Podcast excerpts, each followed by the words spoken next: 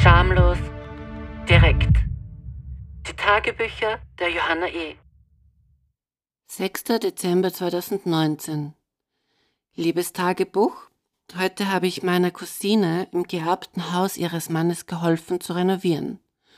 Stundenlang habe ich den Holzboden abgeschliffen und stand im aufgewirbelten Staub. Aber es hat mir Spaß gemacht. Und natürlich haben meine Cousine und ich über unsere Mütter gesprochen. Wir meinen immer, dass wir eine Telenovela über unsere Familie schreiben könnten. Das wären Geschichten direkt aus dem Leben, die aber trotzdem niemand so richtig glauben würde, weil sie voll von Drama und müden Herzen sind. Und da gibt es auch meine Mama, mit der ich wieder öfters auf WhatsApp Kontakt habe. Und solange dieser Kontakt auf der Oberfläche ist, passt es auch. Aber dann kam vor ein paar Tagen wieder so ein Satz wie Ich liebe euch, also mich und meine Schwester, bedingungslos. Ihr Mutterherz schlägt bedingungslos für uns. Und so ähnliche Dinge. Ich möchte nicht einmal im Verlauf nachschauen, um es dir genau zu sagen. Ich antwortete ihr dann, wie es sein kann, dass wenn sie uns bedingungslos liebt, dass sie und Papa nicht hinter meiner Schwester standen, als sie sich scheiden lassen wollte, weil sie sich in einen anderen Mann verliebte. Wobei der Skandal dabei war ja, dass dieser Mann ein Türke war. Mittlerweile sind sie sogar verheiratet.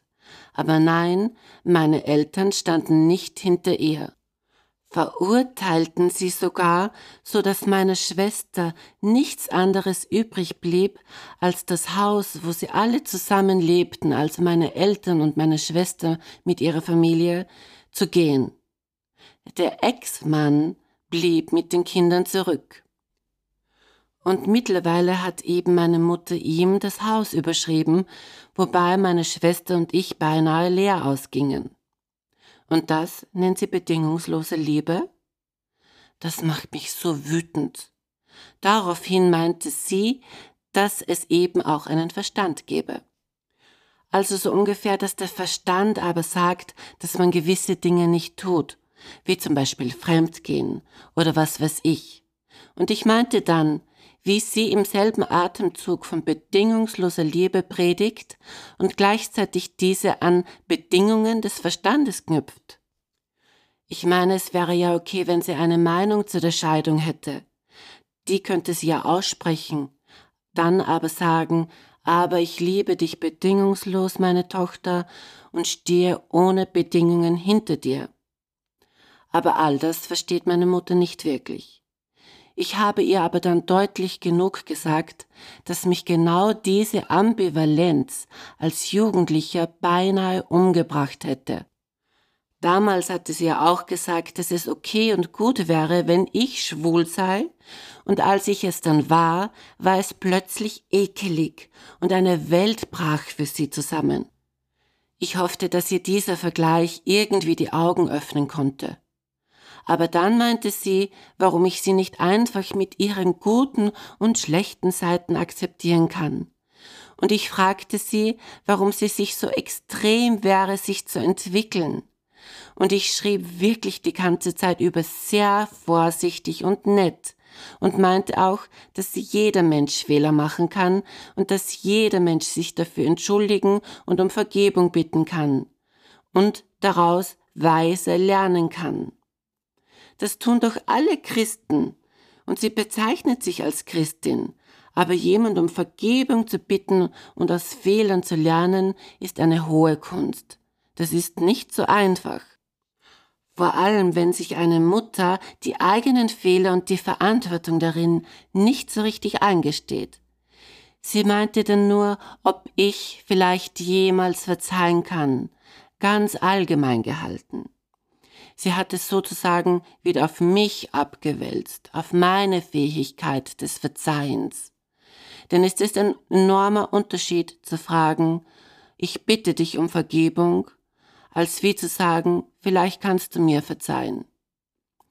Erst vorhin ergänzte sie es mit einem mir, vielleicht kannst du mir verzeihen. aber im selben Atemzug den dramatischen Satz, dass er herzmüde sei hinzufügend. Ich kann es nicht mehr hören, ihr Herz sei müde. Ich meine, was soll ich da zurückschreiben? Sie versteht es einfach nicht. Sie ist wie ein kleines Kind. Und ich weiß selber nicht weiter. Ich will ihr ja auch nicht wehtun. Aber diese drei Geschwister, also meine Tante, meine Taufpatin und meine Mutter, gestehen sich alle keine Fehler ein, als ob sie unfehlbar wären. Da produzieren sie andauernd irgendwelche esoterische Gründe, warum sie keinen Zugang zu ihren Kindern, besonders mich und meine Cousine haben. Da sehen Sie zum Beispiel Mauern, also unsichtbare Mauern, die wir ihnen aufbauen. Meine Mutter sieht, dass der Weg zu mir geschlossen ist und solchen Mist, anstatt dass sie einfach erkennen, dass sie was falsch gemacht haben und sich dafür vom Herzen entschuldigen und um Vergebung bitten. Und diese Entwicklung kann und will ich niemanden von meinen Tanten oder meiner Mutter abnehmen. Ich will zurzeit nicht einmal mit meiner Schwester telefonieren, weil sie dann vielleicht auch wieder sowas sagt, dass mich Mama vermisst oder irgendwelche anderen Beschwichtigungen. Ich ertrage das einfach nicht mehr. Meine Schwester ist natürlich beeinflusst von ihrem Mann, der als Türke natürlich sehr von dem nötigen Zusammenhalt einer Familie bzw. Sippschaft geprägt ist, wo genetische Familie alles ist und es nur um diese Familie geht, egal ob diese einem akzeptiert, fördert, umbringt oder was auch immer. Und aus diesem Feld der Illusion habe ich mich schon lange rausentwickelt. Für mich sind meine Freunde meine Familie. Meine Freunde, die immer zu mir stehen. Meine Katzen, die mich wirklich bedingungslos lieben. Und vor allem ist meine Familie Gott der immer zu jeder Zeit bei mir ist. Und mein Papa ist auch Familie jetzt für mich. Jetzt als Tote wesentlich mehr als als Lebender. Denn die lebenden Menschen leben ja die meiste Zeit in einer Illusion, als ob sie andauernd schlafen und glauben, dass dieser Schlaf die Realität sei. Sie leben nach einem Konstrukt, welches aus Erfahrungen und den dazugehörigen Glaubenssätzen besteht.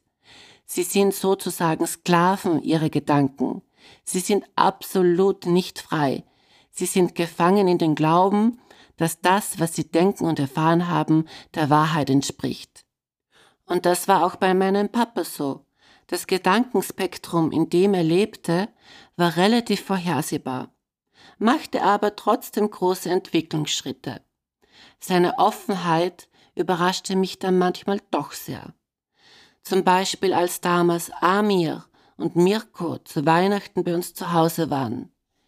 Wie offen er auf Amir zuging und ihm mutige und neugierige Fragen stellte. Seine Fragen waren natürlich allesamt geprägt von der Meinung der Zeitung, die er abonnierte. Aber durch Amir bekam er andere Antworten als die, die er von der Zeitung bekam. Und nach einer Woche weinten beide zum Abschluss. Sie sind sich zum Schluss als Menschen begegnet und nicht als Österreicher und Afghane. Ich meine, die Gefühle aller Menschen sind doch gleich. Am Montag war ich auf einem Weihnachtskonzert, wohin mich meine Arbeitskollegin und gute Freundin eingeladen hat. Das war sehr nett und auch unterhaltsam. Und vorgestern eben war ich mit ihr und einer weiteren Basiskurskollegin essen. Die zwei sind eigentlich die einzigen, die ich auch privat regelmäßig treffe von meinen Arbeitskollegen. Und es war wiederum sehr nett. Und wir haben Stunden und Stunden geplaudert. Ich habe euch alles über meine Mutter erzählt und das Erbdrama, weil sie da gerade das mit der bedingungslosen Liebe geschrieben hatte, aber noch nicht das mit dem Verstand. Und sie haben mir zugehört und die anderen haben von sich auch erzählt und wir waren sehr offen und wertschätzend. Dann habe ich ihnen erzählt, dass es mich so wundert, dass insbesondere mein Vater mit mir niemals ein persönliches Problem hatte.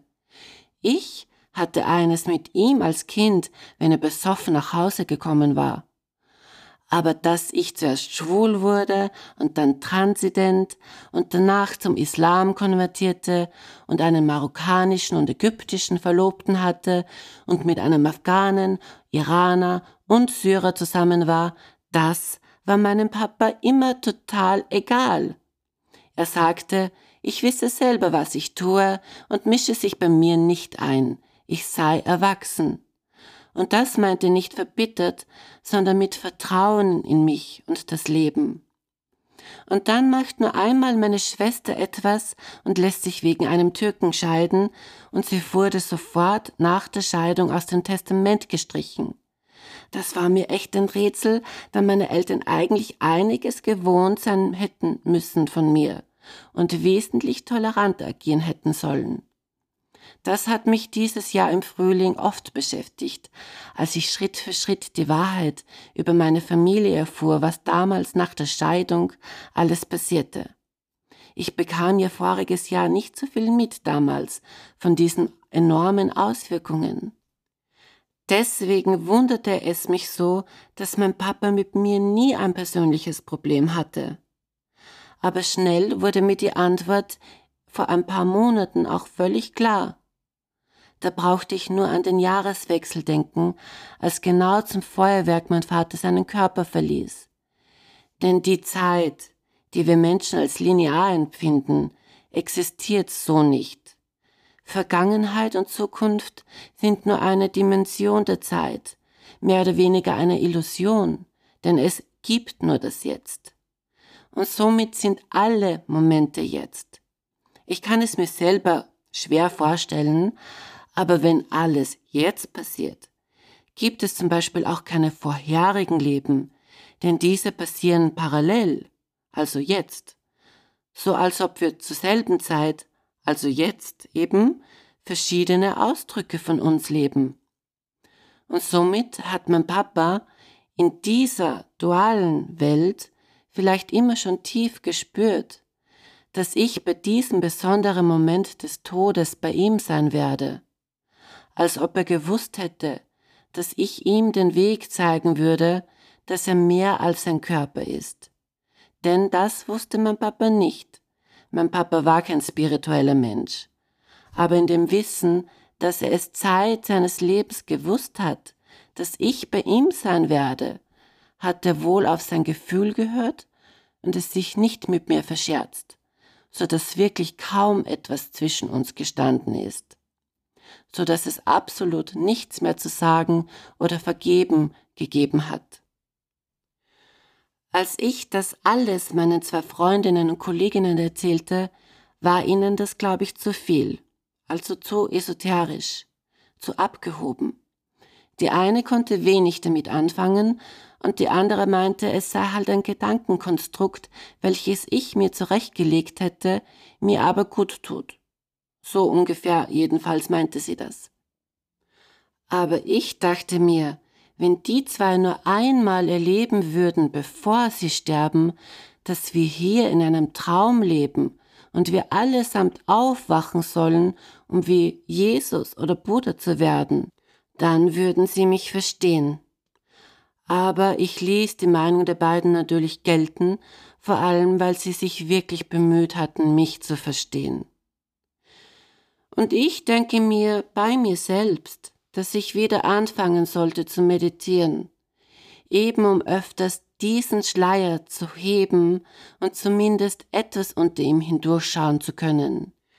Denn diese Momente, wo ich das erleben durfte, haben mir in meinem Leben schon so oft geholfen, die Vergangenheit in Weisheit umzuwandeln und immer wieder das Leben, das ich bin, wirken zu lassen.